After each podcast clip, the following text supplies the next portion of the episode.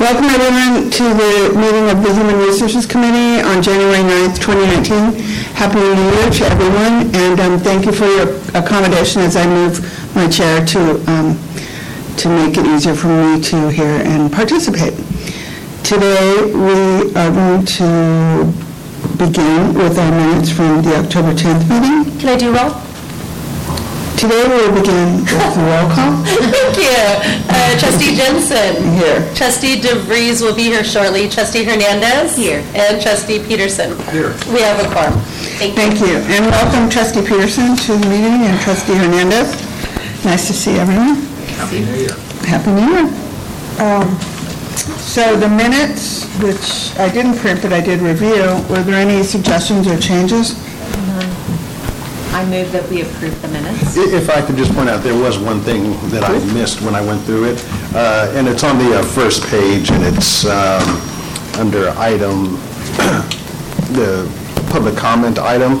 It says RIF, R-I-F-F, and that should be capital R, capital I, capital F, just to be clear. I-F. Only one of- Yes, only one F, and it's all capitals. With that amendment, all in favor? Aye.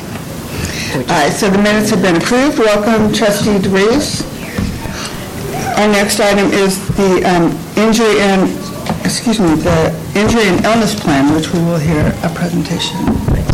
Um, Trustees, uh, while the slide says Tony Rutland, it's actually going to be uh, Greg Stevens, who's our Disability Program Manager. He's going to talk to you a little bit about this. Um, This is a statutory required program for us to have. Greg is the expert in the area and has been working on this for some time.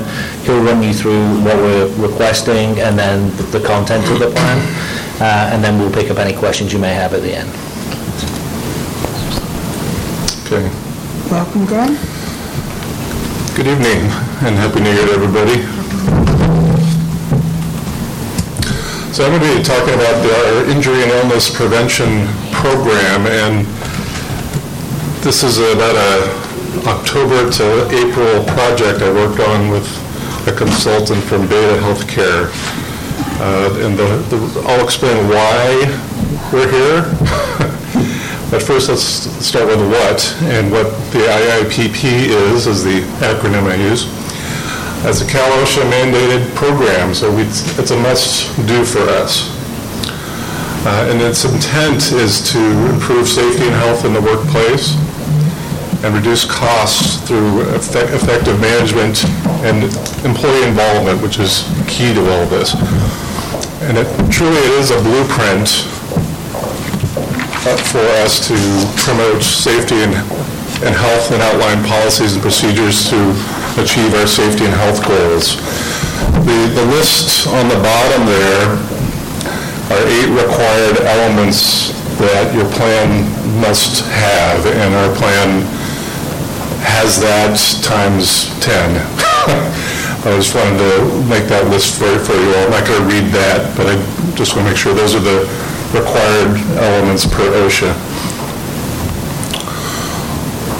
So the why is, we had a OSHA visit in October of 2017, and we had them review our previous IIPP, which they found, I'll use their word, to be ineffective.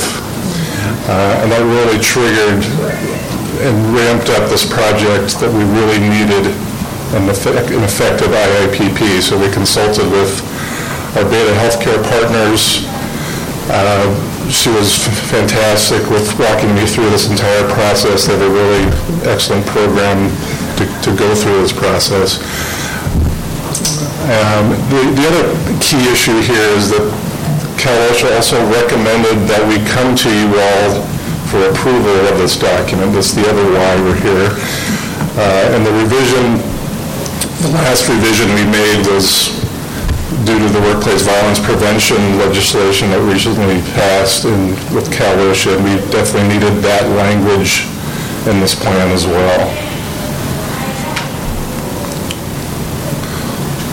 So what's next? Uh, I'm I'm assuming upon board approval that we will really need to spend some time training our employees on this document, what it is, so they'll have some knowledge around it. I think We're going to probably be looking at uh, doing it as part of our annual competencies. I think that's probably the best way to reach everybody.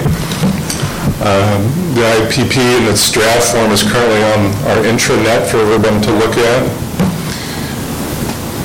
And Tony and I were talking about this earlier. I think in terms of reviewing this document, we'd want to do at least an annual review of the document to see if there's any changes we need to make. I think if there's anything substantial, we would come back to the board and review those changes with- you all. So that's a 10,000-foot overview of of of what this is and why I'm here, and uh, welcome any and all questions you might have. Uh, A couple of things I would add. So the, the last element on the previous slide that Greg touched on, the workforce violence prevention, um, is new legislation requiring us to train all staff on work- work- workforce violence prevention specifically. Uh, We're rolling out a program across the organization right now, and in a similar way, I think the injury and illness prevention plan will be tiered. So the workplace violence plan will have training for everyone in the organization. The IIPP likewise needs to be shared with everyone in the organization. Then we need to look at those areas where the highest degree of likelihood of a violent incident or an injury is going to take place, and spend more resources in those areas rather than spread the organization incredibly thin. And so areas where we do a higher degree of training are the emergency room, PES, and John George generally, where we know there's a likelihood of there being some interaction that's not going to be ideal with patients because of the nature of the patients and the interaction. Uh, Fairmont, where we have a higher number of young, unu- what I would say, are unusual sniff patients uh, who are earlier in their life, uh, could have been in a traumatic accident, could have a uh, uh, BTI, uh, and so it's unusual for people to be residents in a sniff at that early age, and so we, it- there's a greater degree of trauma and the interactions are more challenging for our staff. And so we're going to likely spend more of our resources at Fairmont, John George, and in all of the EDs, instead of trying to do training for every single person in the organization to the same degree, because it's likely to be ineffective. It'll stretch us too thin and take too long to get around the the entirety of the organization. We'll also look at data from code grays, which for us is a- an interaction, threatening interaction with a patient or family member, and look at where those occur to the greatest degree. Again, they're in the ED, somewhat in the care building here, and again, use that data to drive where we spend most of our resources instead of trying to to train everyone equally. You know, I don't run to a code gray, but we do have gray teams. Those people need to be fully trained in both the- this plan and the workplace violence plan. And likewise, in PES and John George, we need people more trained in a more detailed fashion that will be face-to-face as opposed to being the online competency training. A question about, um, does this include all of our efforts to uh, prepare people if we have an active shooter as well? Or would that be in a separate place in our safety? I know we have active shooter training that's done separately from this. Um, There's not specific language around active shooter in this plan, it's a separate policy that we have. Um, part of the emergency preparedness. Right, That's right. So it's two separate... Two, two separate things. But one of the things I will, uh, last thing I'll add on this is, I have spoken with Beta about our actual structure around this, uh, and what they would recommend, and Beta is our insurer for malpractice and and general liability insurance. What they recommend is the structure for ownership of this in terms of the FTEs and where that needs to sit. The owner of the program, you'll see in the plan, is Luis Fonseca as the Chief Operating Officer. Uh, That is fine. We also have emergency preparedness, and then we have uh, Greg in the HR department, and we have other resources spread out. And so what I've asked Beta to do is come back to us with a recommended structure where the ownership belongs, so we can be much clearer on the accountability for each of the things that occur. So when an injury occurs, uh, if it's a workers' comp injury, that's Greg's area, that's his expertise, he goes out and does training with a manager, we get the people back to work. If there's an interaction between a patient and family member and an employee, then who ultimately is responsible for the training and the reconciliation of that issue? And so that's unclear. I think it's unclear in most hospitals, and we, we have asked them to give us a best practice around this so we can develop a structure that will effectively support our staff uh, and both them, the patients, and their family members on top of that. That's great. Joe? I was curious, what, um, what were the key reasons that they found our other plan ineffective, and, and what steps did you take, just broadly, if you could touch on? Sure. It was really an outdated document, it's probably the- the best summary, it was a document that, I- I've been working here since 2008, and it preceded me by several years, and it had never been revised. Um, And it was, in my view, it was just a matter of time before Cal said, folks, you need to get this, get this together, and, uh, uh, and it was a very worthwhile project, and got very good guidance from Beta Healthcare on it. Uh, Can I just add to that, um, how often, is there a schedule for review now, like annual or? So I think uh, Greg mentioned we'd review this on an annual basis. Any substantial changes would then come forward to this committee to then recommend to the board acceptance in the IIPP going forward. You know, this brings up something that um, is part of a separate conversation that we might have at our board retreat. But for every committee, um, and Tony, you'd have to guide us on this, but there really does need to be a calendar of regulations or certifications or requirements that need to be updated, you know, annually or, or every couple of years. And I don't know that we have something like that in a summary fashion. I'm not asking to, you know, dive into every uh, gory detail on each of these, but this is a really good example of why that's necessary, because someone should have been able to say, gee, we haven't looked at this for, you know, eight years, it might be a good thing to do. And, and if Cal OSHA's going to come regularly to take a look at that, I'd like to be ahead of that, right? I'd like not to have that be prompted by a visit, but that we're the ones saying, hey, that's coming up, let's check that box. Yeah. Does that make sense? Yeah, it absolutely does. Let me look into it from the HR perspective. yeah, yeah. I I don't want to speak to the, the around the political areas, the other committees, but certainly on the HR side, we can do that. And I think the, the issue around the aging it- and the out of date is an important one, and that goes to the, the recommendation we're asking Beta to make around the structure and ownership. There was a significant gap around who owned this, mm-hmm. the IIPP. Did it belong in emergency preparedness? Did it belong in HR? Where else in the, and it, it did not have a clear owner mm. historically.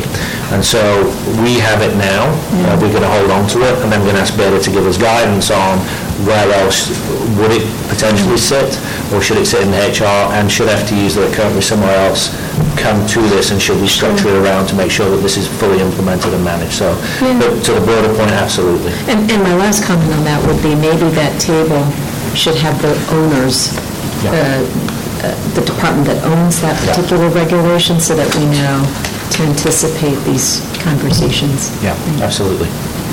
Uh, To that point, um, to, it, it appears from the, from the, in the appendix at least, that it's uh, entirely owned in HR, or that it's, it's, um, comes from HR, working with departments. My, my question is how much participation was there? I know with Beta, it was partnership with Beta and AHS. What about with the, um, there's a a lot of discussion of supervisor responsibilities, and how much staff participation was there in developing this. I mean, was there, or what- when you updated, if you had a question, did you just go to staff and get a response, or was it, uh, That's a good point. Uh, Actually, the- I I really think that's the what's next part of this, is that we really need to bring this to staff for their review and training, and if there's input that leads to significant change, we would definitely bring it back to to the board. yeah, and, and, uh, I mean, I think it's good, I like that there's measures, that you're, that there's, it's specific, you know, what to do, for example, um, obtain training in these areas, instruct your staff who work for you in these areas. So that's good. I, I, I think that you're right. It, what you're going to get when this goes out is somebody's going to say, well, that won't work in this particular department, so. That's right. And my, um, my last question is, eh, eh, eh, was this, uh, Beta, um, was a big partner with us, so hopefully we're gonna, they're gonna, I'm not gonna say give us a discount, but they like this and they're, they think that we're doing So, but, but there are a couple of things. The the Beta does this to help us reduce injuries, that reduces their liability, obviously our liability, but also theirs. So they're driving down their costs and ours. Uh, We partner with them in a number of other areas, um, in terms of BETA HEART and other programs, some of which have discounts. This doesn't have a discount. They're doing this in partnership with us and will ultimately, hopefully, reduce the workers' compensation liability costs that we incur. And so that's a benefit to them and to us. We're we're actually self-insured actually on the workers' comp side, so it's really a benefit to us. Yeah, and, uh, you know, I will point out that, you know, last year, the, the, the cost of the workers' compensation reinsurance was reduced based upon our experience the prior year, meaning we had positive experience, and so the cost of that reinsurance was reduced somewhat, and, uh, again, so we're now basically being assessed, uh, our insurance is being assessed at the low, one of the lower rates within the beta pool of covered employers. Excellent. Are there any other questions or comments? If not, then this is an action item. And I will um, entertain a motion to approve the injury and illness plan. So moved. Second. Uh, and Without objection, uh, all in favor? Thank you. Thank you. That's right. Thank you all. Excellent job. Thanks, Greg. Thanks. Sure. Uh, Greg's going to hang out for the dashboard because the workers, workers' comp data will be useful for him to speak about. Just because I'm sitting there. because he's sitting right next to Tracy. So, uh, I will run through the dashboard. I'm going to try and run through this quickly because we have presentations from some physicians on our residency programs, and I want to give them as much time as we possibly can. Uh, Time to fill, uh, we are looking pretty good in that area. We see it's 38 days, Uh, so that's looking good. Slight uptick from last, the previous quarter, but it's still substantially below our target. Time to onboard employees is below target by almost three days, so we feel pretty good about that. The Alameda County residents who are employees and applicants, the applicant pool still looks pretty good. The resident numbers tick down slightly.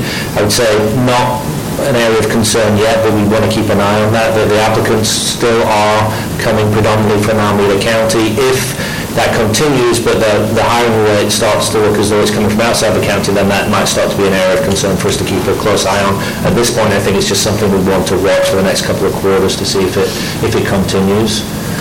Um, And then the workers' compensation data. In uh, the number of workers' injuries, you'll see uh, it picked up in the current quarter to 71. I've spoken to Greg about this. We had a number of uh, injuries that were reported late, uh, and I wanted Greg to speak a little bit about that because that data then carried into this quarter, which it wouldn't have otherwise done, and so that impacted the data. Um, Greg, any thoughts on that? Can I also ask Greg to, um, you mentioned that it's calculated differently in the chart, so... So in terms of working, we're working with a new vendor right now, so I'll ask Greg to speak to both of this. Sure.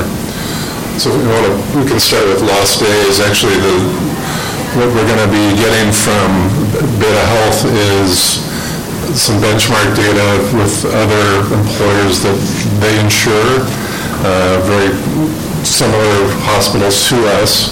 Um, So hospitals that are going to uh, be very similar to, to our experience. Um, They're almost there with getting what, that's what we need. I think as of today, that we're still working on it. We're expected to have it for this meeting, so I apologize for that. It's just, it's not in, in a state that we can share at this mm-hmm. point, but they're, they're working on it. They've identified the comparator hospitals and the data, and they're working their way through it to give us something that, that's going to make real sense for us to look at as to how well are we doing on the workers' compensation, on the number of injuries compared to similar institutions or as close as they can match, and that way we'll have a real benchmark instead of what we were doing, which was to look at just reducing. We'll have a com- real comparator that we can say we're doing well or we're not doing well, we need to do something differently. So the bump in claims for the quarter, it was in October, we had, we were typically around 20 or or less claims per month. That particular month, we had 30-something, and what I noticed in the data is that there was probably a good 15 or so claims that were reported late, and which skewed the data, and because they fell in the, into the month of October. Uh, Generally, what I do, it's a learning moment moment for managers, because managers really need to be aware that reporting is required within 24 hours. Uh, So I've I was at the time reaching out to managers who had that experience. Like, there's a few more on my list that I need to hit, but um, that's, we can't have that, because there's really a 24-hour reporting requirement. Um, That's what skewed the data in this instance, otherwise it was really an outlying month, the month of October. Um, So that's, that's the explanation for the 71. Thanks, Greg. Any other questions on that? So uh, moving on, then we, we're looking at turnover. We'll see the current month, actually overall, is uh, just over 10.4% uh, annualized, uh, which is below target. Obviously, the lower the better from our perspective, and so that's down and is a good thing. First year turnover's down on the previous quarter, second year turnover's up. Uh, So that, obviously, there's still concerns about first and second year turnover, but the first year's down, and the overall rate of turnover's down pretty significantly to below target. Uh, Obviously, we want to stay on track with that. A similar pattern in nursing, the annualized turnover is down uh, below 11%, uh, which is a plus for us. First year turnover is dramatically down, um, and then second year turnover is down slightly. And so generally, over a three-month period, we're seeing improvement. Clearly, three months is not a trend, uh, and we need to keep working on this to try and keep the the turnover down, but we- it seems like we're heading in the right direction, certainly for the last quarter. If we can keep it up for a couple of additional quarters, then we'll start to see that the changes that we've tried to have, the interactions with managers around hiring and slowing down a little bit, making sure they invest time when they're interviewing, is having some actually significant effect in a meaningful way, as opposed to just this being a a blip. We want this to be a trend. And and Tony, on this, uh, you mentioned the Leadership Academy Yeah. being, you know, potentially a factor. Have you heard some feedback from the field on just uh, people noticing a a different type of interaction with leaders, different type of engagement with their manager as a result of how many have gone through it? Anecdotally, yes, but it- it's still anecdote. I think this will tell us if we can get through another couple of quarters and we've seen significant difference in this area, and then when we go into the engagement survey, we'll get some sort of sense whether we've had a real impact. So I'm sort of cautious of anecdotes because some people have gone and- and it's significantly changed their management style. Other people who've gone to the academy, come out, and they're the same person they were when they went in. So I don't like to assume that it's going to dramatically shift everyone. It's going to shift some people. Um, This is a- an an indicator, but nothing more than that, until we see a couple more quarters. And if we see this continuing, then we'll we'll feel like we started to have some real impact. Okay. That's great, that's great um, data, though. It's great to see that trend. Keep our fingers crossed. Absolutely. Uh, The last slide is, uh, we talked a little about uh, exit interview data, so we we uh, displayed it in a slightly different format this time what- that we thought would be more useful to you. This is all the people that have exited, both voluntary and involuntary, since uh, July of 2016 uh, to December of 2018, who have responded.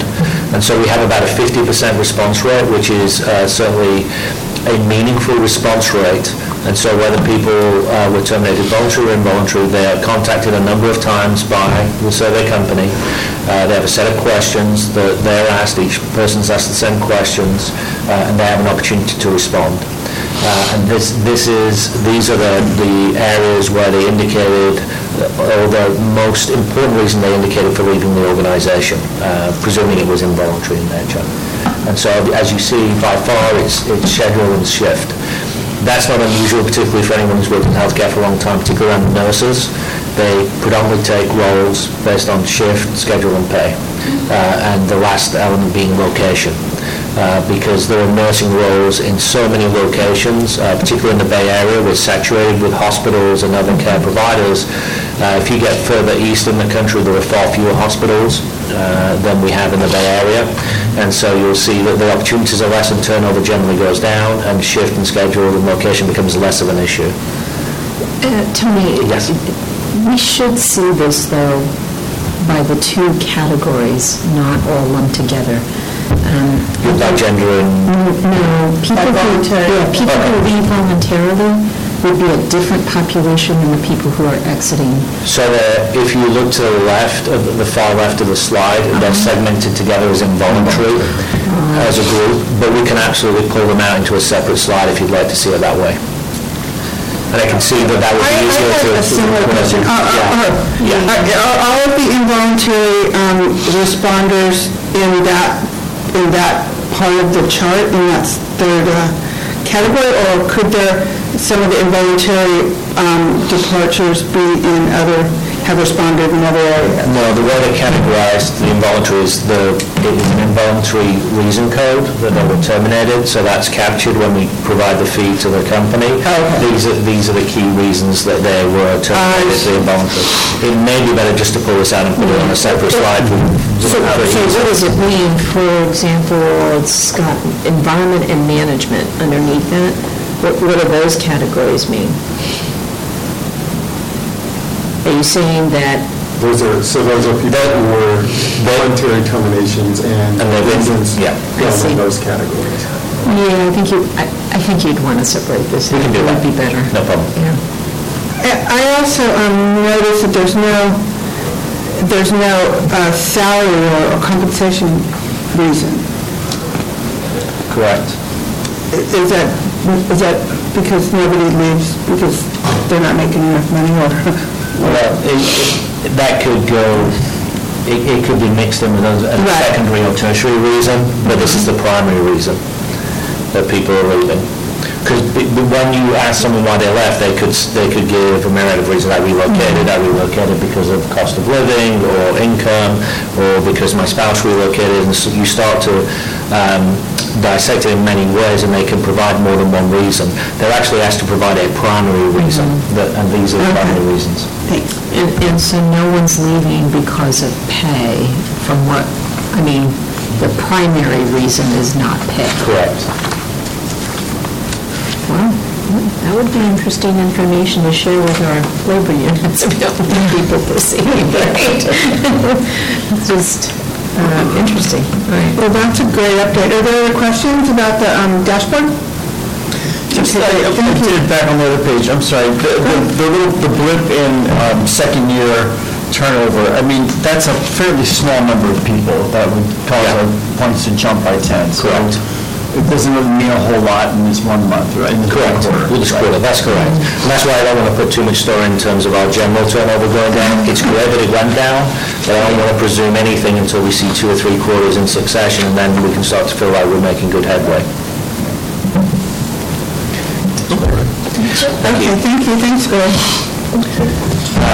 So next, we're going to move on to the employee engagement vendor, and I'm going to ask Shanann Pierce, who's our lead business partner, to talk about this. She's leading this project, uh, and she's going to talk to you about the vendor that we've selected, why we made that choice, and a little bit more about uh, how we'll implement the survey later in the year.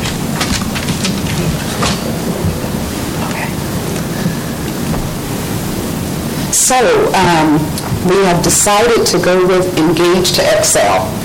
Previously, we were using Press Ganey. I'm sure you recall me being here and speaking about our results.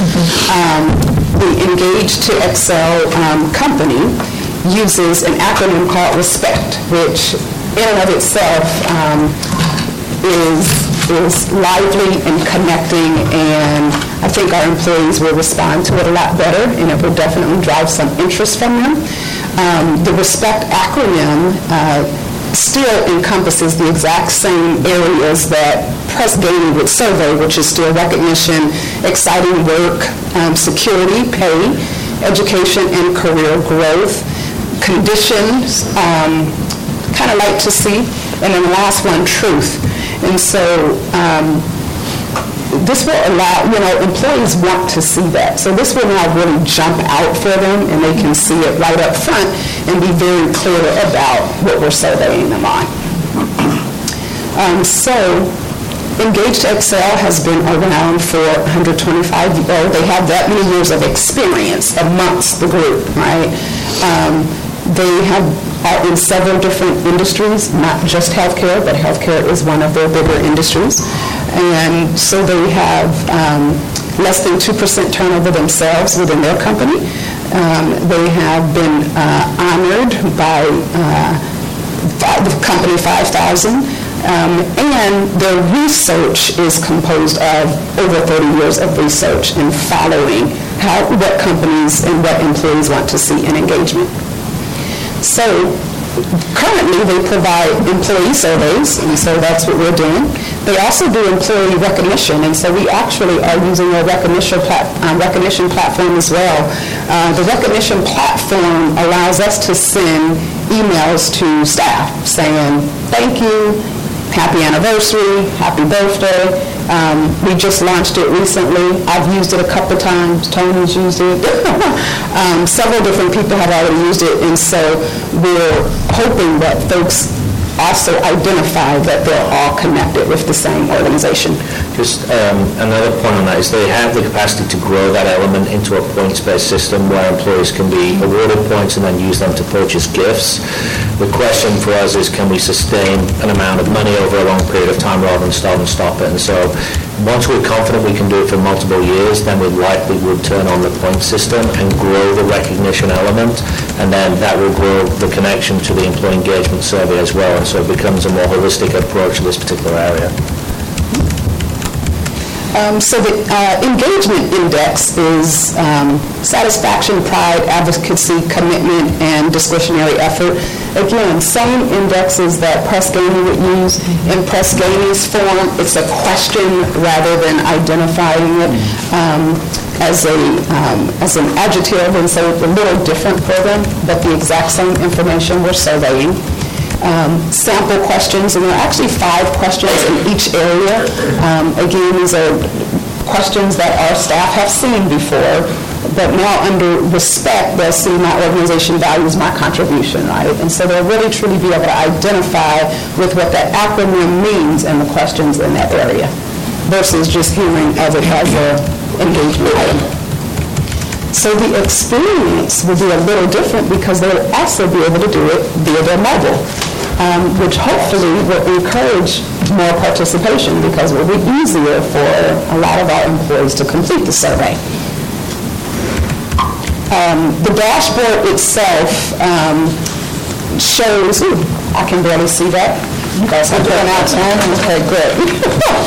Um, Wait, be- Before you go on to that, by any chance, when they do that through their mobile, are most of our staff able to log on to a Wi-Fi locally, so there's no um, Yes.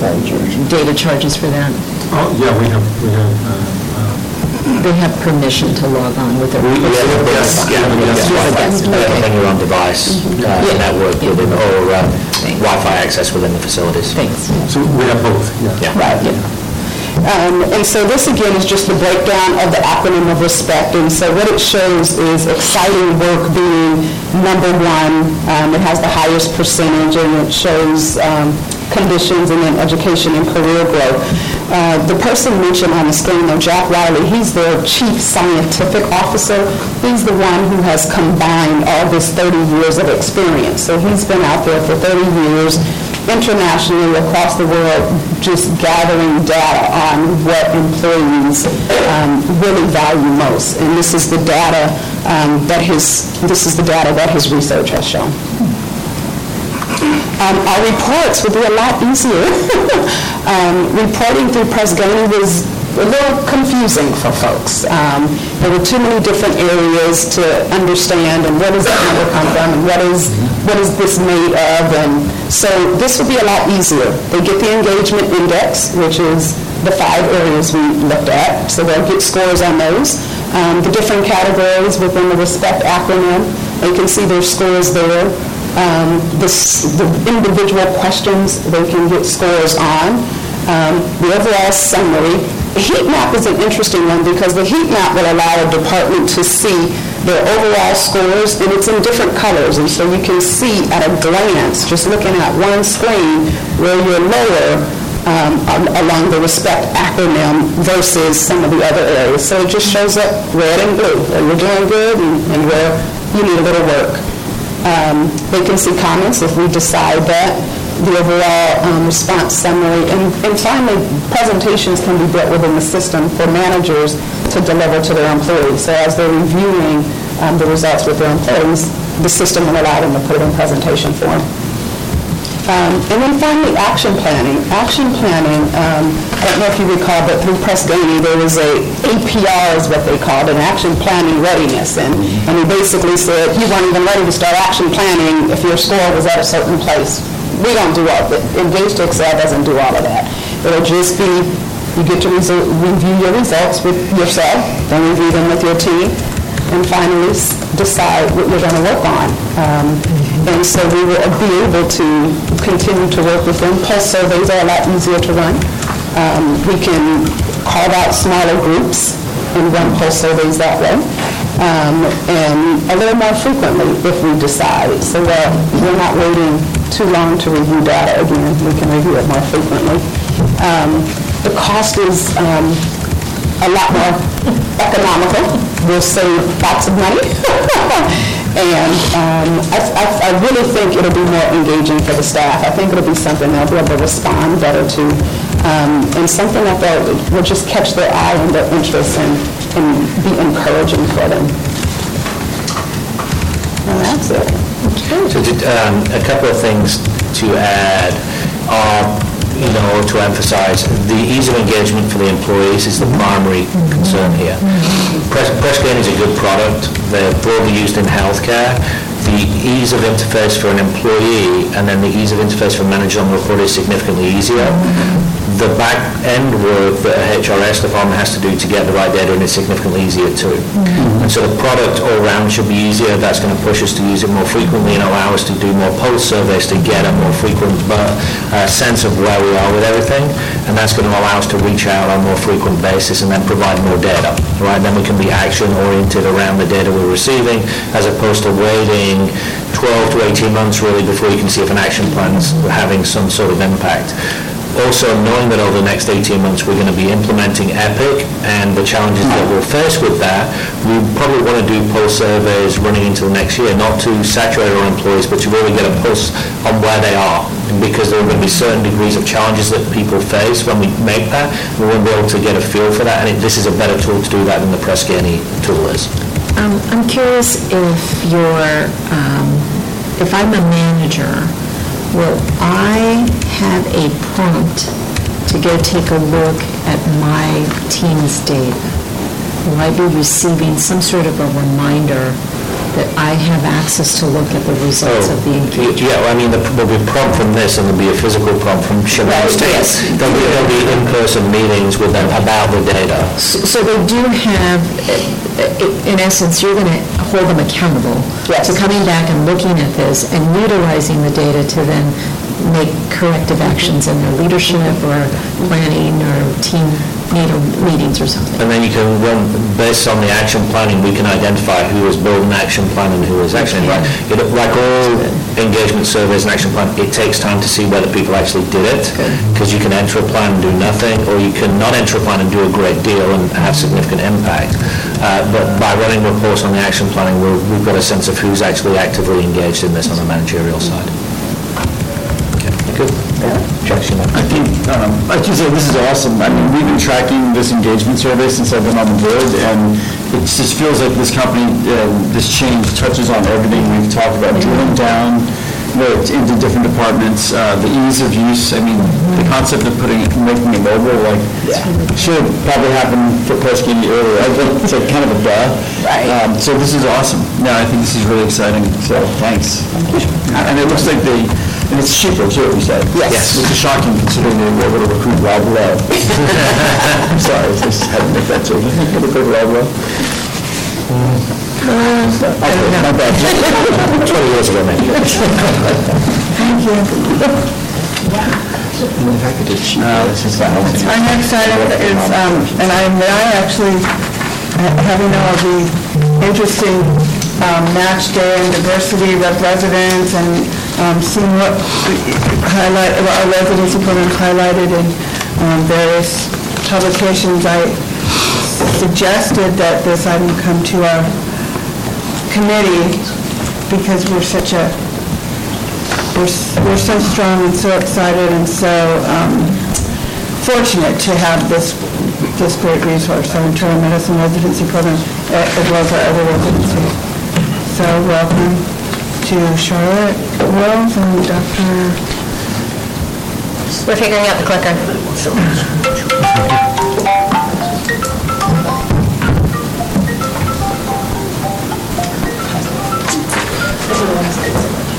Hi. Hi, good. Yeah, I wasn't sure if I should go ahead and start. So my name is Indu Subramanian. I'm the um, Vice Chair of the Department of Medicine. I'm also the Residency Program Director. I've been at Highland since 2006. I am trained as a pulmonary and critical care physician, and I've been Program Director of the residency for the last six years, since 2012. Um, Thank you so much for letting us come and present a little bit about our programs. It's it's so great to come talk with you all and share some of the things that, some exciting things that we um, have going on in our programs. So um, I'm going to talk to you about the internal medicine program, uh, specifically about some of the diversity that we have. So here is a picture, an old picture of our internal medicine residency class, um, way from way back when. So we have had an internal medicine residency program since 1955. And actually, apparently we trained people even before 1955, but it wasn't officially recognized as a residency program. So we go a long way back. So that's the good news. Um, sorry, that's, yeah, that's the good news. The bad news is, look at these people. I mean, there's no diversity. I think there's one woman. Yeah, there's one woman, like way in the back. They have these horrible outfits, and they certainly don't look like they're, they're experiencing any joy in medicine based on this picture. So luckily, you know, we look a lot different now. So this is our last year's intern class. And um, so we- they're better clothes, there's a lot more diversity, and uh, there's a lot more joy, too. So we're excited about this. They don't have to wear those clothes. They don't have to wear those clothes, yeah. Um, They have a lot more autonomy in what they want to wear. So um, we have three programs within internal medicine. Uh, One is the preliminary, or formerly known as transitional program, and here's a picture of our current interns in the preliminary program. And the nice thing about the prelim transitional program, it's a one-year program, and we've trained many of the specialists and surgeons, surgical subspecialists in the East Bay over time, because they do one year and then they go on to do their specialty. And then we have our primary care program. These are our six interns for this year. Um, This primary care program is dedicated to um, training people who will practice primary care in underserved settings. So that's been around since 1980. And then we have our traditional categorical program. These are our interns from this year, and we've been around since um, the 1950s. Um, would you prefer to have questions after? Anytime. During the presentation? Yeah, anytime. Then I would, um, I want to ask, if they're preliminary transitional interns, are they always going into surgery or most often into surgery?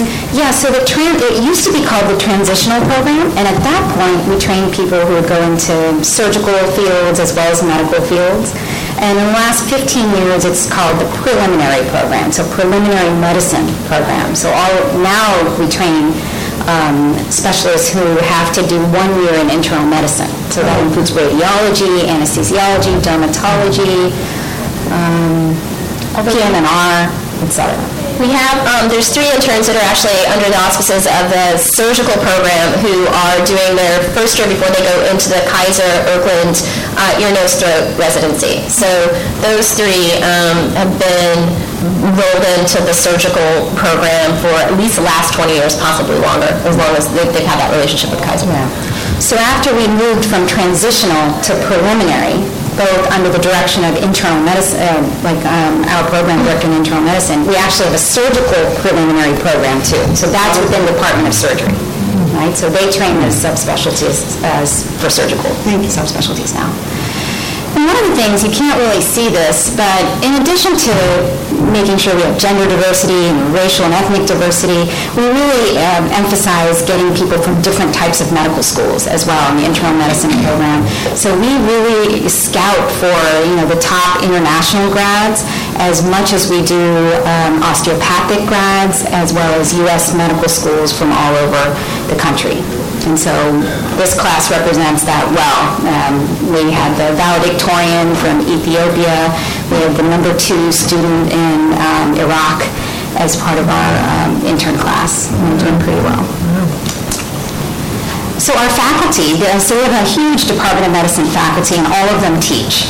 But we have these folks who have been selected to be our core faculty, and so they have have ongoing training to learn how to evaluate, give feedback, participate in recruitment, and have special interests involved in residency, so implement programs and and help us um, really, it's with these people that we've been able to thrive over the last several years. And there's a lot of diverse backgrounds from where people trained and uh, what their interests are. So I'd like to read to you our mission statement for the internal medicine programs. To graduate physician leaders who will provide high-quality, biopsychosocially oriented, culturally relevant care to vulnerable populations. Um, As you all know, one of our strengths working here at Highland is... Before you go on, it's a beautiful mission statement, really beautiful, thank you. We wanted to make it shorter, but we really didn't want to take any of those words out. That's great. Um, So, you know, our community is our biggest strength, and as you know, Alameda County uh, is the seventh largest county in uh, in California, and depending on which poll you look at, it's either the first or second most diverse county in the country. So it's so, and we have languages, 26 different languages on the interpreter services. So one of the things that all of us are looking for is to try to have our physicians and staff, et cetera, reflect our community. Um, It's pretty clear that when there is a better connection and language concordance, that there are better outcomes. And so we really have been, this is, this has been a priority for us in the last several years. So, and since I became program director, I have the data for the last six years to look at um, our diversity, and it's pretty darn good. Uh, We're really proud of this. Um, So you can see that uh, the big green section, I can't use this laser pointer, is a huge section, 44% uh, of other. So it doesn't fit into the traditional underrepresented minority category, but some of them are very underrepresented. We have a couple of Egyptians and folks from other part of Middle Eastern. We have one person from Iraq. Um, So definitely uh, a lot of Cantonese-speaking folks. So those are not um, people we can put into the underrepresented minority category as represented by the Medi-Cal definitions. So, But um, we're proud of this. Um, Individually broken down by year, um, you can also see on the right-hand side the percentage of underrepresented minority recruited each year. And in the graph, you can see how the actual number of folks recruited each year. And at the bottom, you can see the national underrepresented minority enrollment in all of internal medicine residencies. The average is 17%, so you can see our averages are way above that. The other thing, this is super exciting, I went back to count all of our current residents that we have. We have about 66 residents right now, and 88% of them are multilingual. And um, many of the languages are are listed, and Spanish, of course, being the the biggest one. So what do our residents do after graduation? I thought you guys might be curious. Um, They do a bunch of different things. In our traditional program, about a third go on into subspecialty training, 60% stay on as hospitalists, um, and 10%, um, I actually am a subspecialist, but I'm saying they have seen the light and we're going into outpatient medicine. Um, And then in our primary care program, the majority, um, last few years, 100% of folks have stayed within primary care, and um, 80% of them have stayed within underserved areas, FQHCs, and stayed on as academic faculty here at Highland. So what about the first year after graduation? Where do they practice? How many of them stay in underserved areas? So if you look at all comers from our program, our three-year programs, primary care and categorical, a good chunk of folks stay and practice in underserved areas, whether it's our own community or other underserved communities. So, so that's cool. Can I just ask, I've noticed often when I go to your events, the events for interns or the the events for our residents that, um, our residency events that, and and even when we have presentations from physicians who practice here, they often say and and share that they've trained here. Yeah. I- It just seems to me that, I I know I don't have any numbers, but that um, many of our physicians who've been here and serve our community have also trained here. Yeah, and I think that's one of the things I wanted to highlight here. I'm not going to go into to all of this, but um, some of our grads who trained at Highland Internal Medicine Program have gone on to do some amazing things in our residency program to serve not only future trainees, but, and our patients here, but our community. I think that is the most exciting thing. So a couple of these pictures, to the top right and bottom left, show our residents going to people's homes and participating in home visits. So this program is started, um, this is now our second year, and this was started by one of our former grads, um, Alex Diaz, and um, it's been spectacular. The things that people are able, ha- talk about connection, right? You go to someone's home and you see, this is why you haven't been able to take your medicine. This is what's in your fridge, right? This is why you, you have steps and you can't get into your home. So there's some amazing um, ability to connect and provide better care and address social determinants when you actually get out to people's homes, their communities, you see what grocery stores are around and how transportation works. So that's been extraordinary. Um, in the bottom right, we have Dr. Nick Nelson, um, who runs the Human Rights Clinic. He is a grad of Highland's primary care program, and he's been doing awesome things. Um, just a few weeks ago, they trained 100 people from the community to uh, learn how to do uh, evaluations to grant asylum. Right? So that was an amazing training experience. It's the second year they've done that. We also have one of our former grads who goes out and does community outreach. And recently at the Day of the Dead Festival, they were actually able to screen um, a number of people and had 20 different new diagnoses of diabetes and hypertension and had financial counseling there and got a bunch of people, 25 people who were undocumented to get appointments here in Highland. Right, so I think you talked about that. So it's, um, I don't need to list all of these, but it's just, it's cool. It's like you mentioned, you know, people staying within our own community, serving our own community. And I just threw this in here because I do want to, um, folks to understand we're an academic program also. So we're able to still compete with the other programs in sending our folks off to places like UCSF, UCLA, um, and uh, UW, et cetera, for a good, strong fellowship placement. And that's what I have. So I'm happy to take any questions. What's not working? What could, what can the system do to make it better?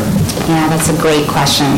Um, I think the biggest thing we're dealing with is um, resident burnout. And I think the burnout that's experienced is not because of the lack of autonomy.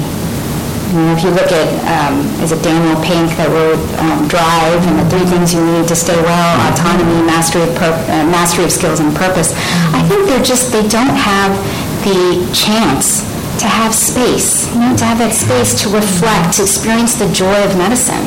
It's a constant do, do, do, and they're doing so much that is outside what a resident or physician typically should be doing.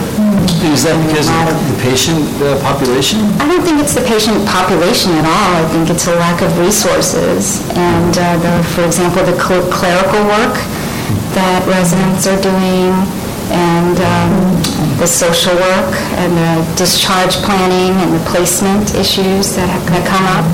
I think that can be taxing um, when you can't address those needs that patients have and you're felt that, you're, you're feeling that you are the only one that has to try and do it, then it just becomes a burnout. So I think more resources on the organizational level to help with discharge planning, social work, placement, and clerical work.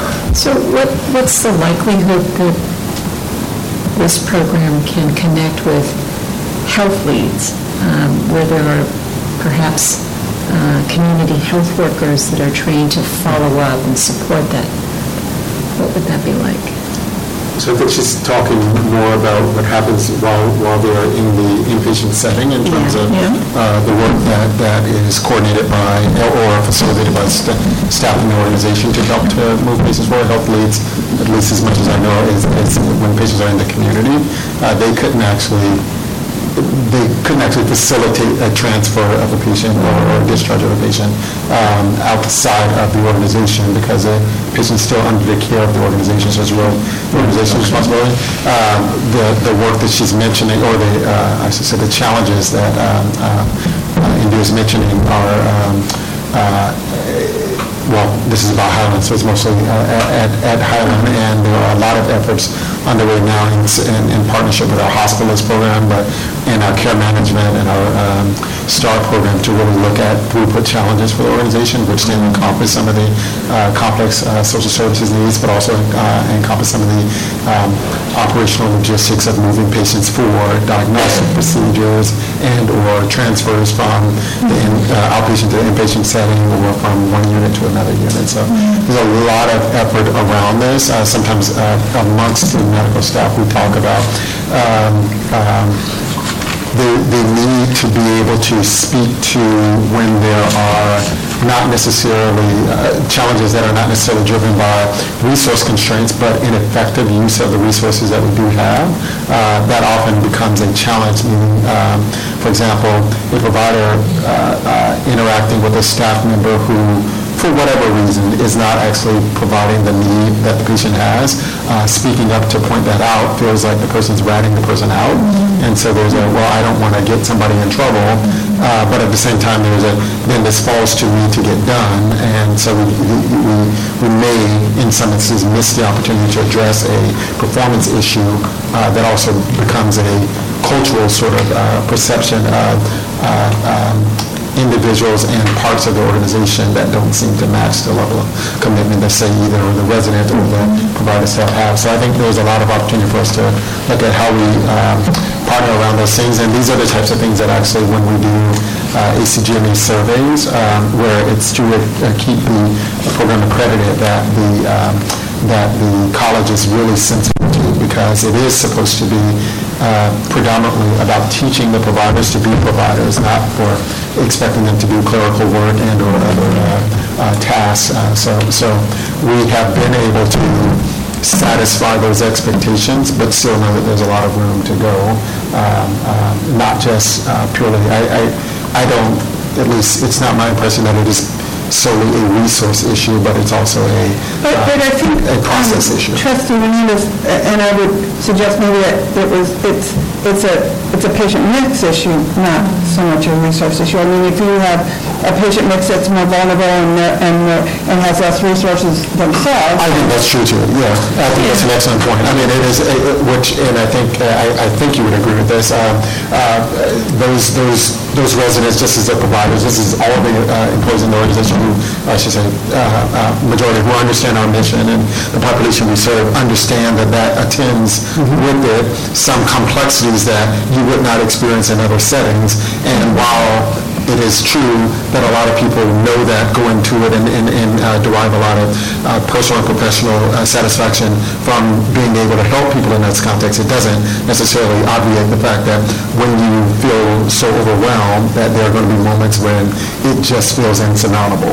And so I think that's what she's underscoring here. I don't know that that's something uh, that, that is completely resolvable. I- I I just want to clarify my point, but can I do that? I have to move. Oh, I just, I you want you guys, to- Okay. I just want to say thank you, and I'm so sorry, I'm late for another meeting at City Hall, but I met, I went to the, the resident mixer um, in Uptown last spring, I think, and I just was surrounded by so many really, really smart, motivated people. It was really, really um, inspirational, so, so thank you for your work, and I'm sorry, guys. You're welcome.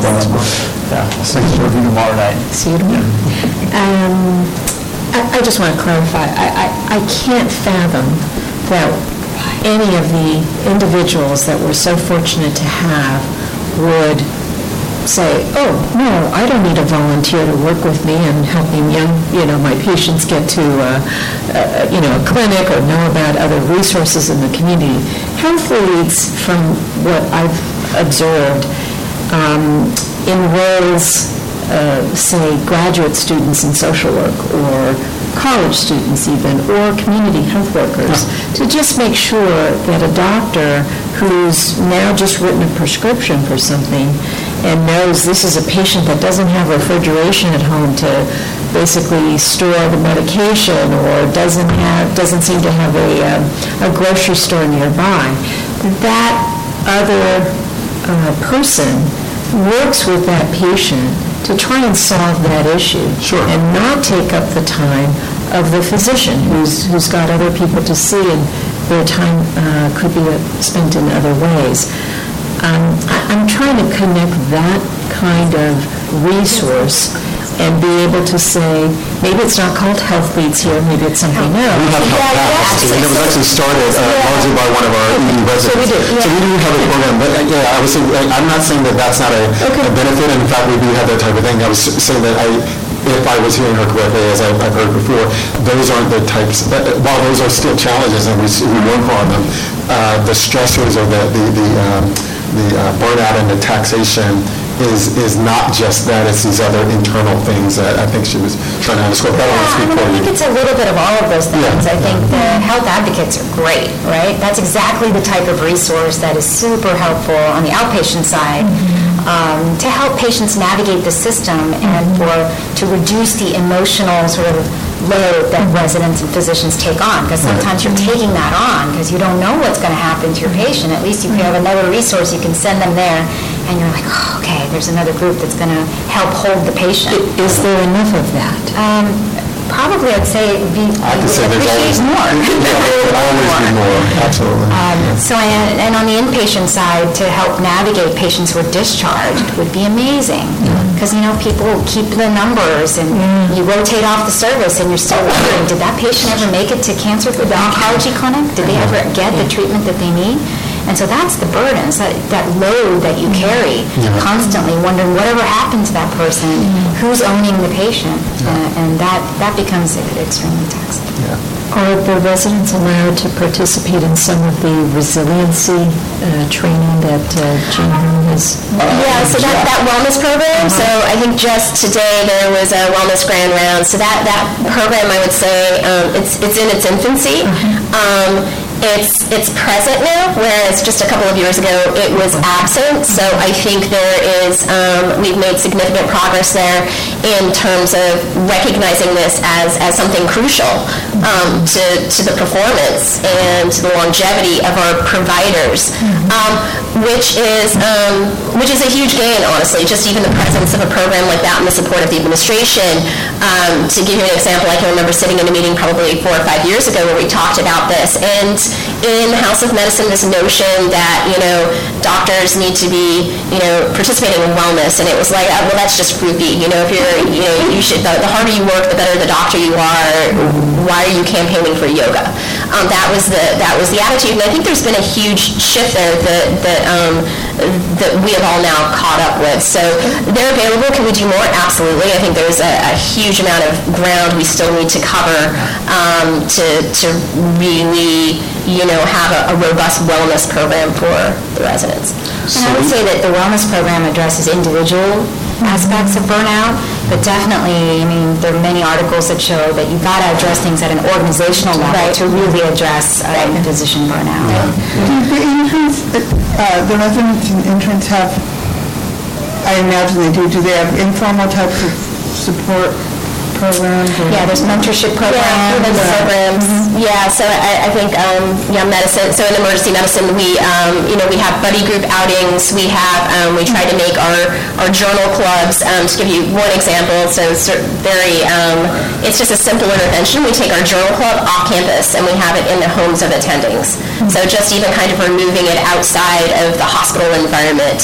Um, you know, even our, part of our recruitment, that is in the homes of residents. So, so even these, these get-togethers, just this, not to sound um, too squishy here, but just the human connectivity of it, um, the ability to socialize and, and recognize that you're, you're all in this, um, you know, for, for good and noble reasons, and that it is good. It's not just you versus, you know, a system or the electronic medical record or whatever it is.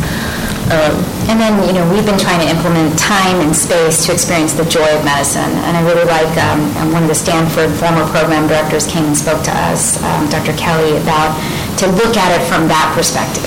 You know, get some space to reflect to talk about that patient encounter, to talk about that incident that happened, that critical event, to talk about the good things and the bad things, but to share that joy and experience that a little bit to kind of combat the, the, the difficult stuff.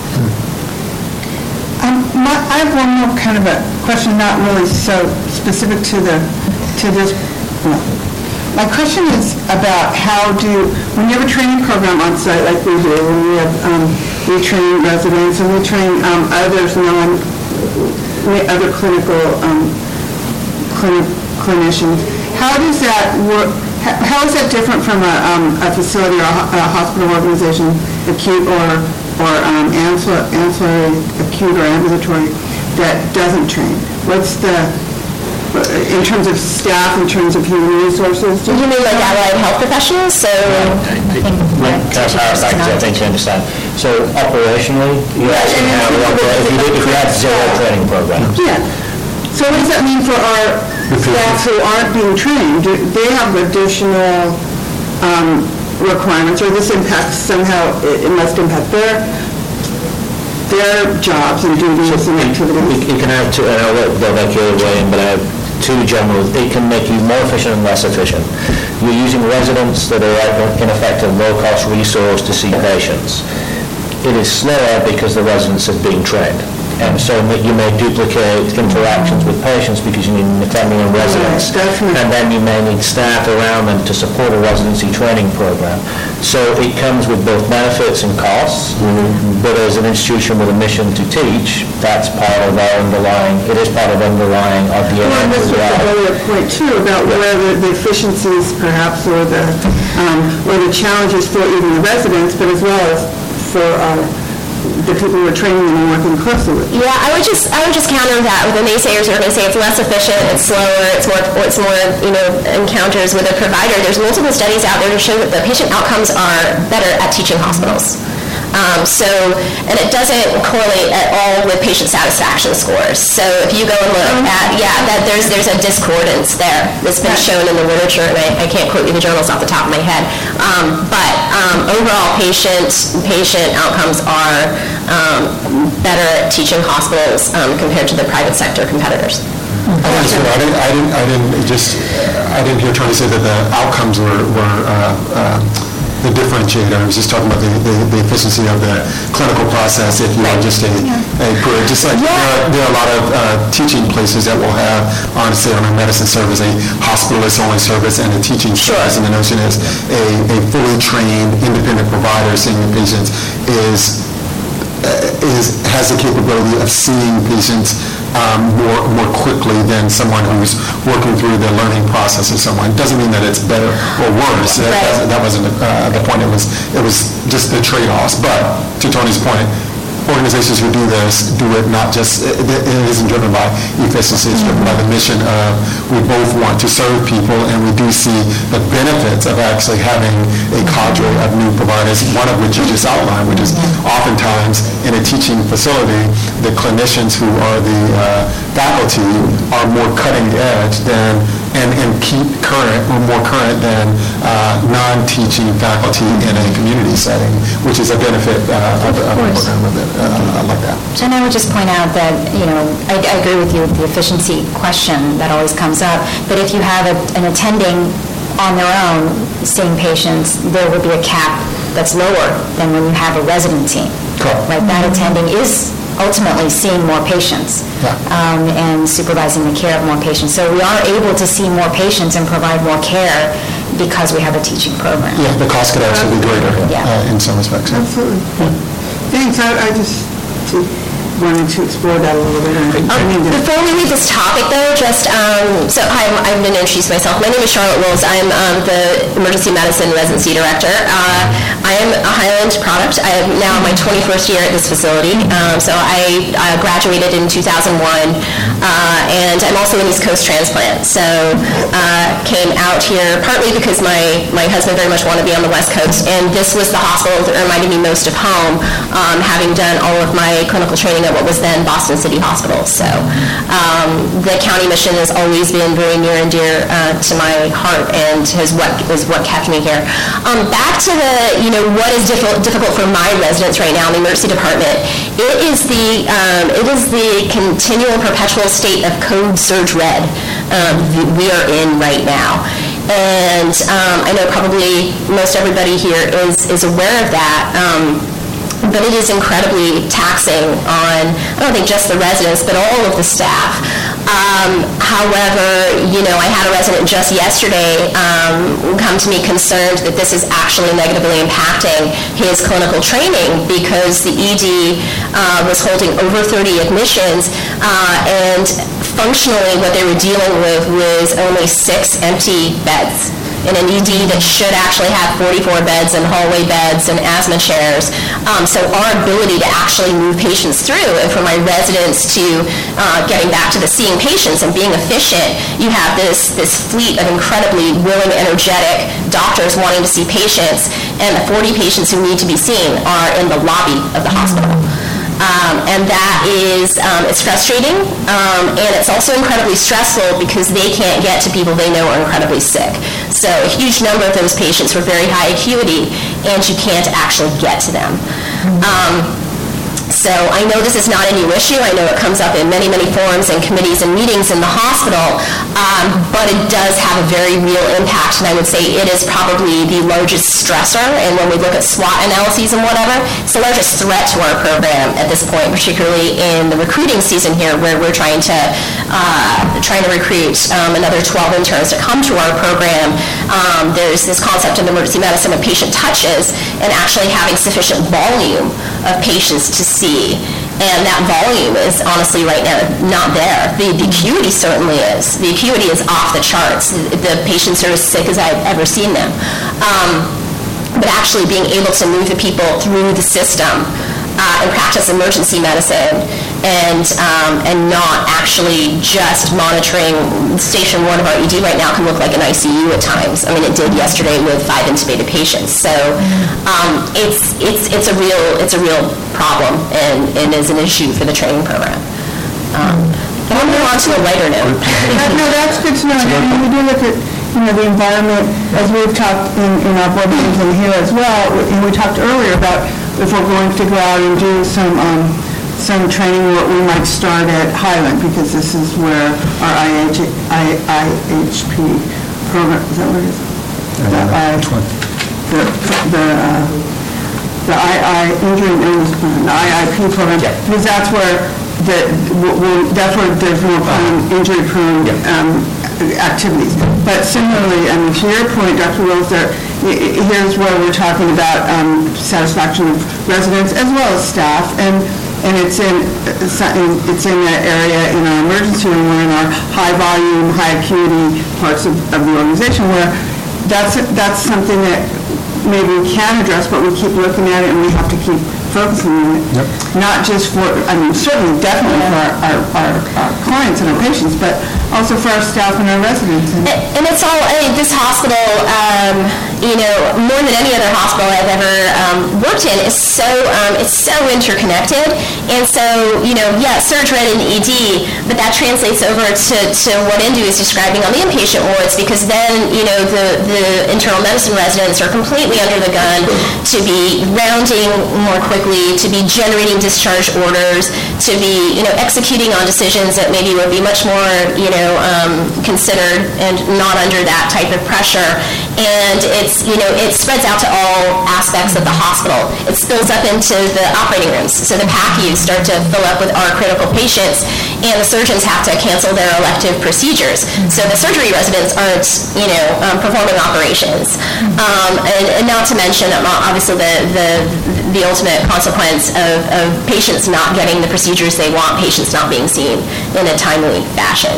Um, it makes, I think, um, our ED, our lobby, a very difficult place to be. Um, And from your vantage point, what's Yeah. the throughput issue of the day? What would The you? um, you know, I, I am, a, I, I won't claim to be a systems person, and there are people with a lot more expertise sitting in the room here that have, have much more of the global view. Um, but uh, probably 10 years ago, I sat on MedExec, and I remember um, the then CEO coming in with the new plans for the new building, and we were all kind of surprised because it was fewer beds. Um, and I remember sitting there and actually turning to um, to a colleague sitting next to me, and I'm like, I think the hospital is like three floors too small. Um, and I think the hospital is like three floors too small. Uh, I really do. Uh, for the volume that our ED supports, um, before the implementation of the ACA, we crested somewhere north of 92,000. It was kind of crazy. And I will totally grant you, a lot of those patients did not need to be in an emergency department, and they certainly didn't. Um, we've seen the volume go down. The majority of those patients are patients where their complaints are getting taken care of by a primary care doctor. So I see far fewer med refills, need my insulin, ran out of this, ran out of that, need a note from my doctor. Like that, that which was commonplace is not. I mean, now I'm seeing like, wow, I really wish I could get to that person with chest pain in the lobby. So the patient volume that we're left over with is, is incredibly ill. Um, I sent on New Year's Eve, I'm not sure how many people to the operating room and to the ICU. Um, I saw three incredibly rare diagnoses all in the space of four hours. Um, so it's, the patients are incredibly sick, um, but we need rooms to admit them to. We need rooms to admit them to. So I, I think, you know, that, that we can't go and build three floors on the hospital, but it is, um, I think a lot of it is a a capacity issue. Um, I know, uh, yeah, I'll let Indu speak to the roadblocks on the inpatient side of things. Well, is I think I already mentioned, but the social work, and I know a lot of resource has been put into fixing it and improving it, and I appreciate that, but I think that has been a big challenge, is to have discharge planning and getting people safely out of the hospital. And I, I, I- I opened this topic, and I uh, feel very strongly that I know the rest of the board does as well, and the rest of the, uh, we all do, we all want this to, to work better. Unfortunately, um, you know, if we could add more rooms, we would, at a million dollars per, right? So- Well, and, and I'm hearing, you know, that more rooms is one side of the coin. The other side of the coin is perhaps those um, outreach so that patients who are ready to leave can leave and safely leave. And we know that they're going to be taken care of in the community or wherever it is that they're being discharged to. Um, uh, This has been very Um, interesting. I have a a little bit to tell you about the EM program. I can be very quickly. She's got There were slides for the emergency program. Um, so we, we are emergency medicine, okay, I will, I will run through this. Um, I'm trying to get onto this topic, we have slides on that. Okay. for you. Um, Yeah, the emergency programs are amazing, too. So, um, so these are our current emergency medicine residents, um, and um, I love them all very much.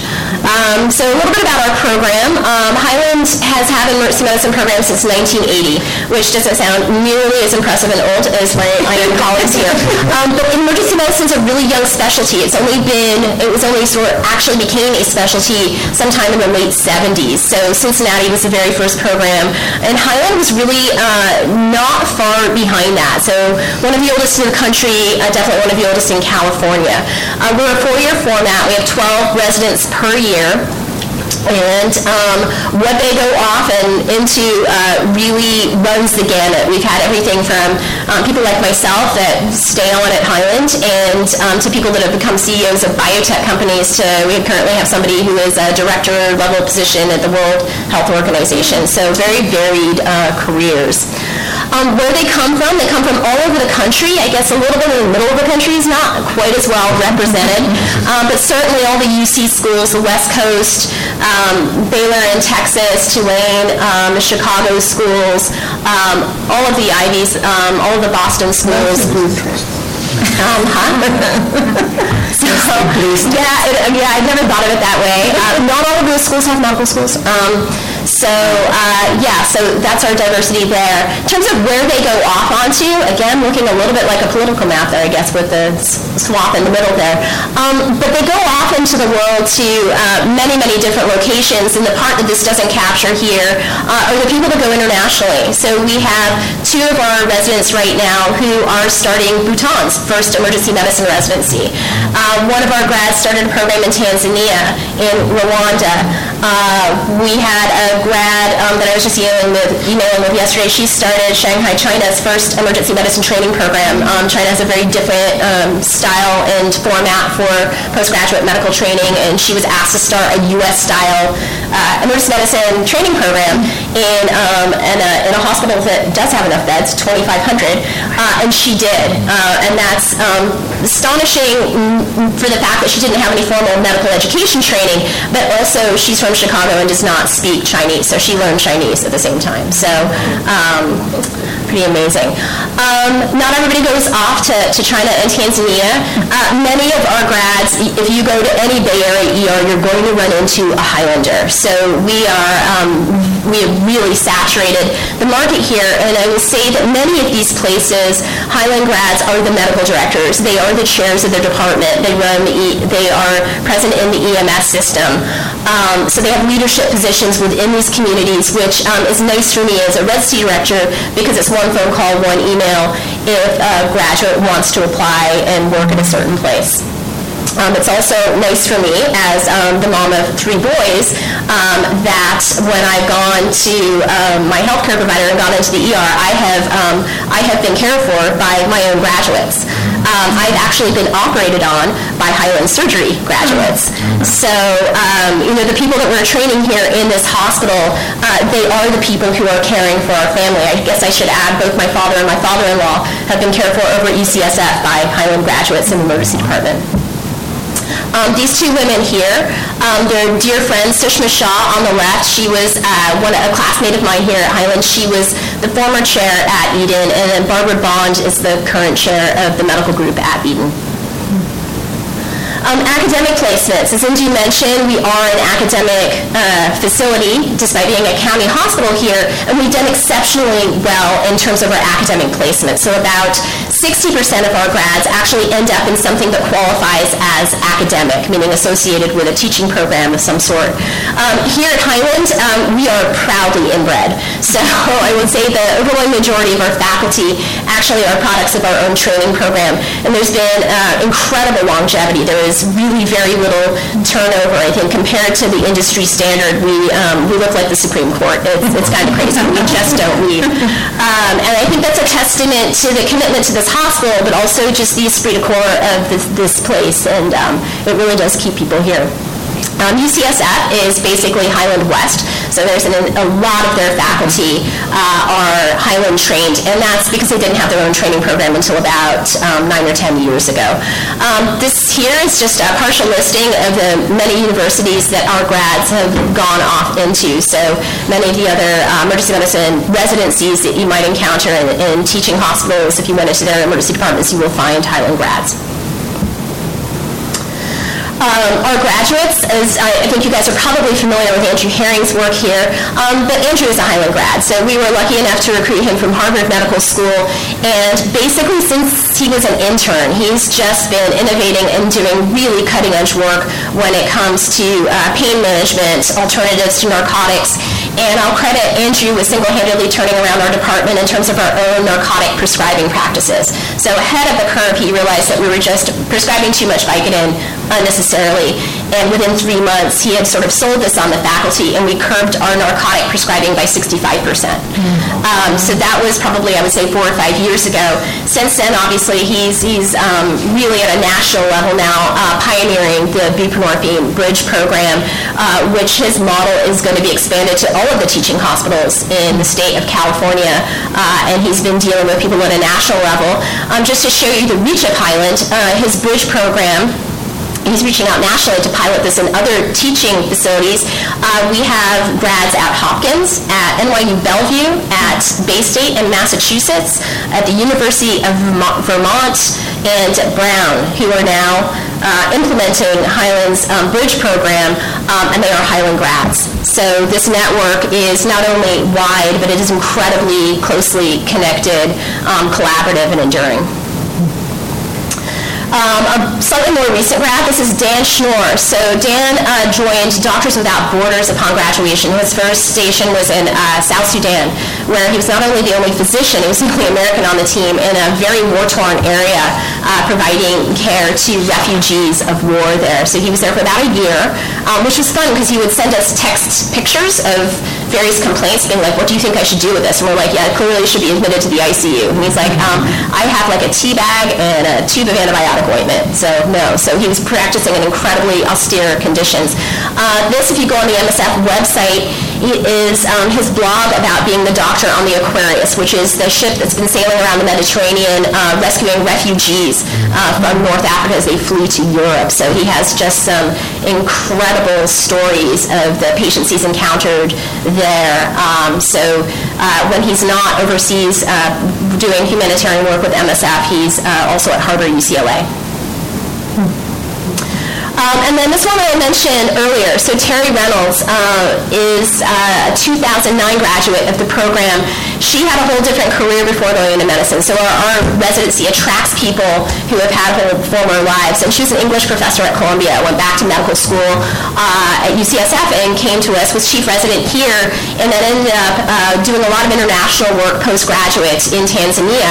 And from there, after working extensively with the African Congress on Emergency Medicine, uh, applied for a job at the World Health Organization, and she became the first emergency physician uh, to achieve a director level position at the WHO, which is, is a very high level position. And um, not only that, she's one of very few women at that level, and her title is um, incredibly lofty as a director of global trauma.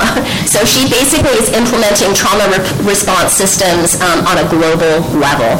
Um, and I asked her, I said, why, you know, are you sad you did a residency? Like you're not actually practicing medicine. She's like, no. Um, to be able to sit down at a table, I draw from my Highland experience and I have credibility. I have credibility from, you know, with surgeons from all over the world because I can talk the talk and I totally credit that to my time in the Highland ER.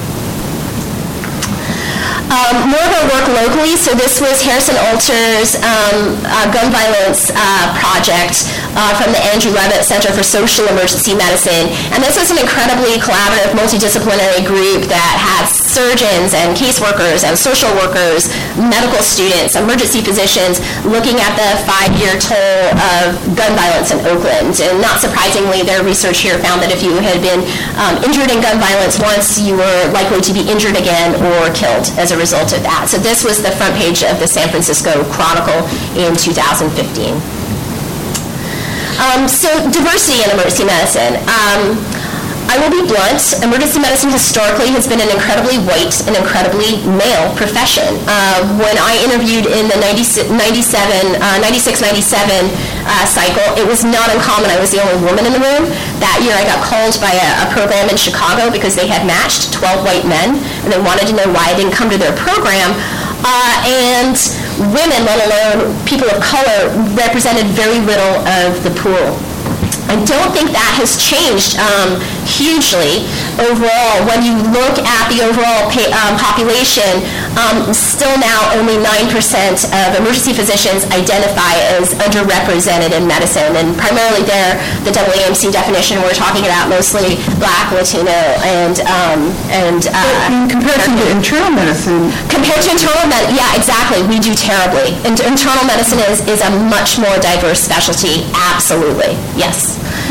Um, so the Highland program here had traditionally, when we look back on it, run about 11%. So we had some people of color in the program. We were actually at that time probably doing much better than many other programs. Uh, but in 2006, our residency leadership and core faculty decided that this was going to be a priority. We were going to actually um, literally change the face of the residency here and actively recruit to be a more diverse residency. Um, with two goals in mind here, to produce more emergency physicians of color, but also to more directly reflect back the community that we live and serve here uh, at Highland um, for all the reasons that Indu has, has um, so, so hi- highlighted so well. Um, so what did this look like?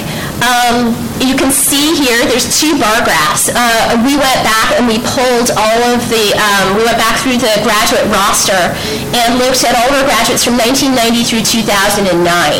And there you can see um, the percent of underrepresented in medicine as well as um, people identifying as other or non-white, okay?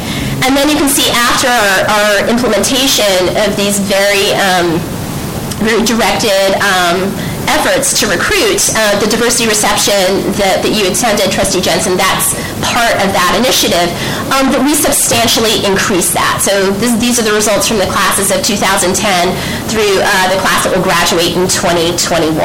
So um, really a pretty significant gain there that correlates more with all those spaces that I showed you at the beginning of the presentation. This is what it looks like in pie chart form. I apologize, the writing's a little bit um, small there, but you can see that overall, that pie chart has changed substantially for the better. Um, I expect this only to improve. So of our 150 applicants that we have, um, will have interviewed by next Wednesday for next year's incoming class, well over 50% of those applicants uh, who will have interviewed with us are something other than white, and a significant portion of those are underrepresented in medicine.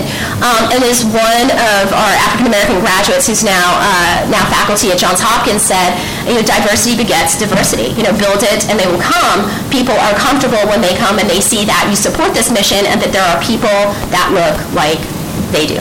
So um, we're definitely seeing that. That's what people have told us at the diversity reception. Um, and it's why the diversity reception, I think, just continues to get larger and larger and larger each year.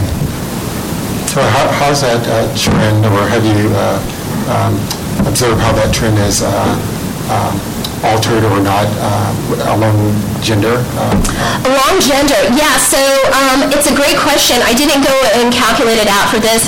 I can tell you that, um, so I was, I was um, one of three women in my class. That's um, the class that started in 1997, and that um, three years ago, we had a class that was 10 women, two men. So our program is more than 50% women at this point, and um, uh, an applicant today asked me, he's like, you know, what was your greatest accomplishment in the past year? I said, it wasn't really my accomplishment, but, you know, seven women in our program had babies. We had seven new Highlanders this year. So I think, you know, having women in, in your program is one thing, um, and I think the fact that women feel comfortable to come to our program and expand their families um, is all- taking it to a whole other level in terms of just supporting women in the workplace. So um, I'm not wonder, I'm not worried about the, the gender diversity um, at all. Um, the one place we're not, we, we have, uh, we were actually uh, going through trying to sort this because the, the application system, ERAS, doesn't really let you look at that. It, it doesn't really do a good job of, of um, accounting for people who um, are gender non-binary. Yeah, so, so I don't know about that at that, at this point. Um, we, um, I think still have room to go, although we've had, uh, with sexual orientation, um, reasonably good representation. Um, and I think part of that is we also have good representation on our faculty. Yeah. Can I- can I We do have good throughput in the Family Birthing Center for those. so, so that's you know, so we, so we know that. So the issue, um, just a practical speaking point here, it's um, it's breastfeeding, it's pumping. So that's actually a little bit of our issue in our in our D. We have a, a good space for it. It's actually the sexual assault room. Yeah. So it's a little bit weird because the, if you had, yeah, given the name of the room and all that, um, you know, so in a perfect world, I would, I would, you know, have, there would be a lactation room specifically in the ED. I know, big ask, but you're here. Wait, wait, I saw at an airport a lactation Yes, uh, Pod, those- the yeah, they have a pod, pod. yeah. I, I I saw an individual, but uh, we, it- it it is on my list as soon as this front stuff finishes. It's prime real estate. The the shift in diversity of the residency, what has that done to the faculty makeup? Uh, Yes, because- uh, yeah, I, I'm so glad you asked that question because this was, this was the, this was the big discussion um, at our last faculty retreat because, um, you know, I, I joked about the lifetime, uh, you know, the, the lifespan of the Supreme Court. We have very little turnover in our faculty, and our faculty looks, you know, it represents the ethnic makeup of emergency medicine in 1980-something because that's when actually a bunch of our faculty joined. So it's overwhelmingly um, white and male. It- As a patient, it's glaring when you walk in the ED, because I know the demographics, obviously, of the whole Right, organization. right. And it stands out as you go in as a, as a patient to be Yeah, absolutely. So um, part of that is there's just very little turnover, but this is this has been a priority, and um, what I can say is that uh, in, in a, a positive side effect of the acquisition of these of the two other EDs, so Alameda and San Leandro, is that there are a number of faculty positions that to go and recruit um, highly capable, motivated people to work at these other two facilities. Um, the, um, the the allure for it is you get to work also at Highland. So we've been able to bring on a number of junior faculty. Who are female and who are underrepresented in medicine, so that's created some of that. Um, we still have a long way to go with with the um, with the, the diversity of the faculty, and I think you know from the chair on down, we know that, and it's and it's um, the biggest push for this is actually coming from the residents because the residents want mentors that look like them, uh, and um, it, yeah, the concordant mentoring is incredibly important. The, the, the limiting factor there, it's, it's the turnover. It's the turnover in the faculty. Um, that being said, every time we have the opportunity to go and um, bring on somebody new, it, it is it is it's you know such a priority. Um, the other thing I would say is just in terms of, um, and this is a problem at universities everywhere, is in academia. Um, so there's emergency medicine. That's that's that you know that terribly low number of four percent. And then when you go and look at people of color in emergency medicine and academics, the number gets even tinier. So even if we had a position tomorrow, um, I don't know what the applicant pool would look like for that. Certainly, if there were highly qualified people of color absolutely.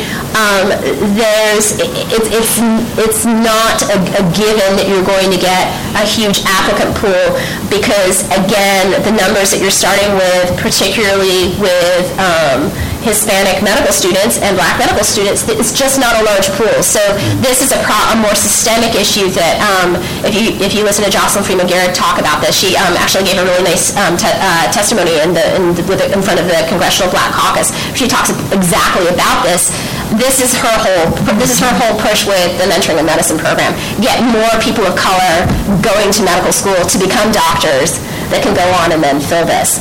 Um, in the immediate, what does that look like for my faculty? Um, you know, it's just something that is, is first and foremost on our minds. And so if a position comes up or is going to come up, absolutely that's a priority for recruiting.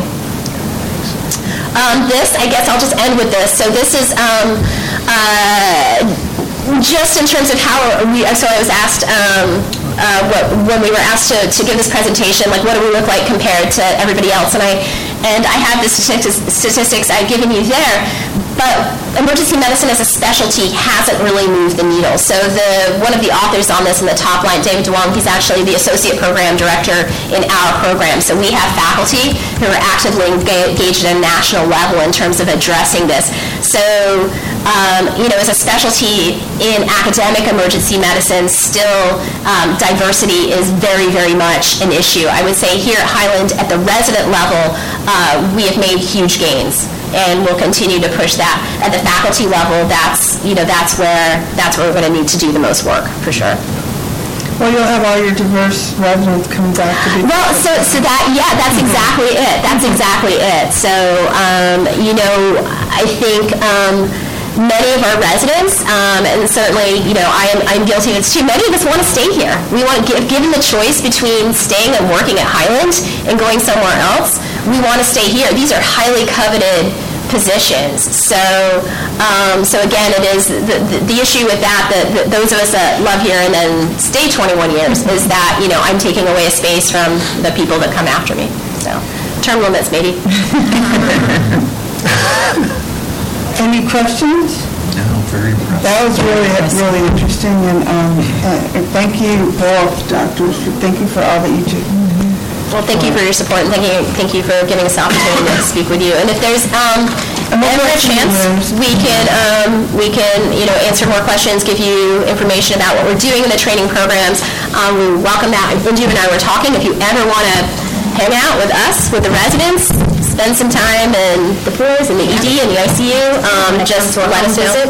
Yeah. As you mentioned, you know, you did bring up some of the um, things that your, your interns and your residents are doing, uh, and uh, as you identify more more programs and more innovations that they are doing that might be relevant for, um, you know, for supporting the workforce especially, that would be great to hear about in this committee. Thank you. yeah, come And um, sorry we went over, but I just, It was worth it. um, I think we have a, a update from our attorney. Yes, I was just going to give a uh, quick report on the uh, Retirement Plans Investment Committee meeting. Uh, The last meeting was November 29th, and as you know, we do these meetings quarterly. Um, And, basically, uh, the purpose of the committee is to, you know, review the performance of the plans and ensure that they're uh, being managed according uh, to the policy statements, uh, to receive, you know, reports from any changes that have occurred in the plans over the past, uh, course of the past quarter, and then, you know, to address any concerns that the committee may have as to the effectiveness of the management of the plans on behalf of the employees. Um, You know, the November 29th meeting, you know, the the plans, you know, continue to to do uh, quite well. Uh, November 29th was just prior to the start of this most recent, you know, bit of uncertainty uh, in the stock market, so that was part of the, the discussion that we had is, you know, what our investment advisors were foreseeing in terms of, you know, going forward, and, uh, you know, they indicated a certain degree of, you know, caution was probably necessary, but in terms of, um, you know, any specific things that could be done, they really didn't have an answer, you know, as far as that goes, and apparently none of them brought their crystal balls to the meeting, so. um, But, um, you know, the the plan has done very well. The uh, the total assets the plan have uh, grown to uh, about uh, just over $200 million, uh, to about $220 million. Uh, The plan assets for, or the assets of the plan at the same time last year were about $170 million, so there was about a $40 million increase uh, in the total plan assets, uh, about 300 additional new members into the plan. I think, you know, the thing that's significant in, um, uh, to understand about our plan is that typically uh, the demographics, you know, looking at the performance, the demographic performance of our plan versus the other plans managed by Prudential. Um, And so even though we're a safety net hospital, even though we're a public agency and those things, you know, it's rather significant. Impro- The folks from Prudential, you know, are rather amazed at the fact that, for example, our, the average um, uh, plan balances, you know, for our employees are as much as twice the benchmark for, you know, other Prudential clients, um, which speaks very well of our employees and their focus on, you know, actually saving, you know, and planning and preparing, you know, for their retirement. So, um, you know, when you, and then when you look across the board at the average, uh, you know, balances for each member, um, except for one category, and that's the uh, 50 to 60 category. The average uh, balances for employees in our plan, you know, far exceed what Prudential has for the average balances of the others. So uh, it- I think, I mean, says a couple of things. One, our plans are well utilized. Uh, They do well by the employees, and the employees really see some value in actually, you know, contributing and using that as a retirement vehicle. Um, The one area that we continue to look at is loans from the uh, the plan. We- That's one area where we tend to run a little bit higher than the prudential uh, benchmarks. About, uh, typically about 12% of uh, participants in the prudential plans use loans. Our numbers typically have been running about 13, 14%. So uh, one of the things the committee is going to look at is a little bit deeper dive into some of the the demographic information is, you know, who's taking out these loans, you know, what we can sort of, you know, ascertain from them. It's not a huge issue, but it has been, been consistently above that, you know, for the entire time that I've been on the committee. So that's the one area that uh, we're looking at uh, going forward. Um, You know, no significant changes in the plan lineup. We have uh, 21 funds in the plan. Um, and we currently have uh, two funds which are on our watch list. Um, And just for those of you that have before, we, you know, basically have 12 criteria that each fund is analyzed against each quarter. And if they get red marks in certain areas, then they go on to what's called a watch list. So we currently have two funds on the watch list, um, which, you know, that's not unusual. You know, funds come on and go because, you know, if a fund manager changes, it goes on the watch list. If it has performance below a certain benchmark over a period of time, it goes on the watch list. So it's not the fact that you have funds on the watch list that means that things are going bad, it's whether or not you're actually managing that, and so that's being done very well. So, you know, overall, it was very good. Uh, The last thing I would point out, and this is one thing that we look at each fund, um, you know, basically the cost to our employees um, uh, to participate in the plan, um, meaning the fees that they pay. Uh, You know, our employees, uh, the mark for, you know, fees is uh, .56% um, of their plan assets go towards fees. Uh, The the benchmark, um, meaning what most other funds would require uh, is .83%. And so, you know, our fund, or the administrator of our plan is very efficient from the standpoint of the employees. They're- They have more money going towards their retirement than are are going to uh, plan fees. So we watch that, we look at that in each meeting to understand where we're standing. Um, couple of meetings where we made some significant uh, changes to bring that number down as low as we could so that the actual cost to employees was as low. So that's where we stand now. So are there any questions that anyone has about that? Uh, The only question I have would be, do the um, employees get regular, uh, say, financial management uh, Yes. workshops so that they can use these correctly? I mean, I'm concerned about the loans, so I just was... Yes, and so, uh, so a couple of, uh, one thing I should mention, it wasn't specifically covered in this meeting, but we have been running, um, you know, Tony's team uh, uh, has been running a series of uh, seminars for employees on financial planning and retirement planning and financial management. Um, I think they've, they've been utilized, I'm not sure I would say well utilized, but they have been utilized. And actually, what we're looking at doing with the committee is precisely that, is understanding better why people are taking loans, so that we can then determine whether or not there's some additional training opportunity to undertake with employees that, you know, to educate them to other alternatives than taking out time, that type of thing, so. I assume there's, the plan is written with some limits on the amount of the loans as well. Say again? The plan, the plan is written so that there's a limit on how much they can borrow. Yes, yeah, there, uh, it's, it's limits based upon... to the ER level two, ETA 10 minutes. Travel team to the ER level two, ETA 10 minutes. Yeah, according to what they actually have invested, how long they've been in the plan. So, yeah, there, there's only a certain amount they can, they can uh, take a loan out on. Okay, that's my report then. Thank you, Mike.